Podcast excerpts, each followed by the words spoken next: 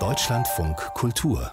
Fazit Machtmissbrauch und Rassismus im Theaterbetrieb. Was lange tabu war, ist in den letzten Monaten an vielen Häusern aufgebrochen. Und somit ist es auch ein Thema für gleich mehrere Diskussionsrunden beim Berliner Theatertreffen. Die Reihe Practice What You Preach hat inzwischen schon Tradition. Übersetzt, realisiere, was du predigst.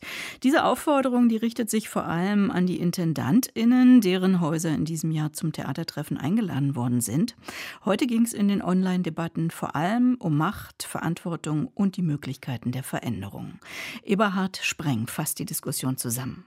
Der Intendant des Deutschen Theaters Ulrich Kuhn betonte die zeitpolitische Dringlichkeit des Nachdenkens über Gender und Diversitätsgerechtigkeit.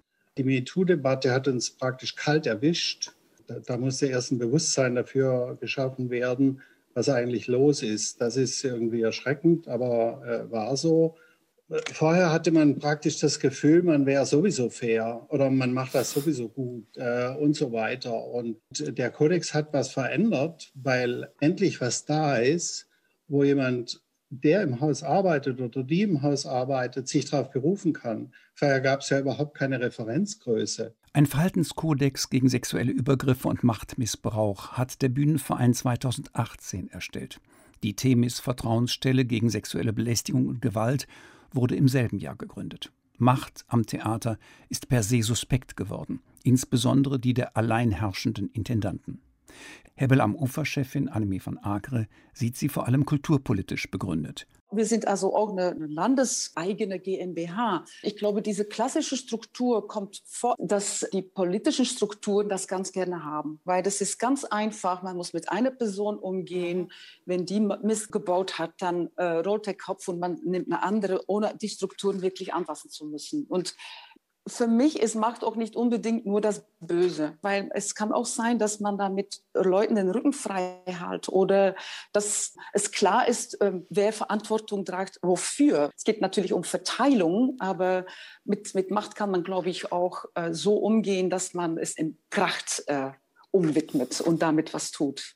In den letzten Wochen wurden innerhalb der Debatte um machtmissbräuchliche Alleinherrscher immer wieder gerne als einer der Lösungsansätze Doppelspitzen erwähnt, wie die am Zürcher Schauspielhaus mit Regisseur Nikolaus Stehmann und Dramaturg Benjamin von Blomberg. Dieser Job ist richtig, richtig hart. Ich glaube, dass es gut ist, dass man nicht zu viel Verantwortung hat, weil die Kapazität im Kopf und im Körper und die Kondition einfach nicht reicht. Deswegen super, super klar, es gäbe mich nicht ohne Nikolaus, weil ich hätte mich niemals beworben alleine.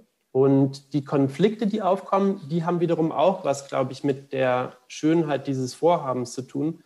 Dann wiederum zu sagen, wir zu zweit sind noch nicht genug, sondern wir holen noch weitere sieben Hausregisseurinnen. Das ist eine wunderschöne Setzung und die ist enorm konfliktvoll, weil die geht ans Eingemachte, weil die fragte tatsächlich nach der Verteilung von Kapazitäten und dann wiederum auch nach Verteilung von Macht. Für Nikolaus Stehmann ist das Teilen der Leitungsverantwortung ein Gewinn in der künstlerischen Arbeit. Ich finde das aber interessant, dass man es auch toll findet, wenn es ganz anders läuft, als man sich das ursprünglich vorgestellt hat. Und so geht mir das aber beim Inszenieren auch. Das ist doch toll, dass das, was nachher auf der Bühne zu sehen ist, nicht meine Idee ist, sondern etwas anderes und immer ist das mehr, dieses andere. Und so geht mir das jetzt auch bei der Intendantentätigkeit. In einem kurzen Vortrag erinnerte Dramaturgin Anna Volkland an die Vorgeschichte von Mitbestimmungsmodellen an deutschen Theatern, bevor das letzte Panel How to Power Fragen stellte nach heute denkbaren Modellen der Beteiligung der Theatermitarbeiterinnen und Mitarbeiter an Entscheidungsprozessen. Dortmunds Intendantin Julia Wissert plädierte für eine möglichst ergebnisoffene Diskussion. Die Diskussion wird unscharf, weil es im Grunde meines Erachtens nach eine Sehnsucht nach dem einen Modell und dem einen Weg gibt. Und ich könnte mir vorstellen, dass wenn ich als Intendantin einer Institution in Dortmund sprechen würde, eventuell hier Dinge ausprobiert würden, die vielleicht in Bautzen oder in Freiburg gar nicht funktionieren würden. Und es nicht heißt, dass das eine schlechter ist als das andere, sondern es einfach nur anders ist und Vor- und Nachteile hat. Weil ich glaube, das eine wird nicht funktionieren. Nach dem Ensemble Netzwerk, das sich nun schon seit Jahren für Rechte und Entscheidungsbeteiligung von Schauspielerinnen und Schauspielern engagiert, ist im Januar dieses Jahres das Ensemble Bündnis Berlin ins Leben gerufen worden, dessen Mitglied Linda Pöppel den Ensemblegedanken auf andere Theatergewerke ausweitet. Also wer ist eigentlich das Ensemble? Sind es wirklich nur die Spielerpositionen und Spielerinnenpositionen oder ist es nicht in gewisser Hinsicht auch ein Gedanke zu sagen, das ist die Gemeinschaft Theater? Also die gesamte Belegschaft, alle Beteiligten sind ein Ensemble an einem Haus. Mit diesem Gedanken schlösse der heutige Bühnennachwuchs an Vorstellungen an, die es im politischen Theater der Vergangenheit bereits einmal gab, an das Theater auch als utopischem Ort gesellschaftlicher Experimente. Wie sich der Umgang mit Macht im Theaterbetrieb verändern lässt. Eckart Spreng über die heutige Online-Debatte beim Berliner Theatertreffen.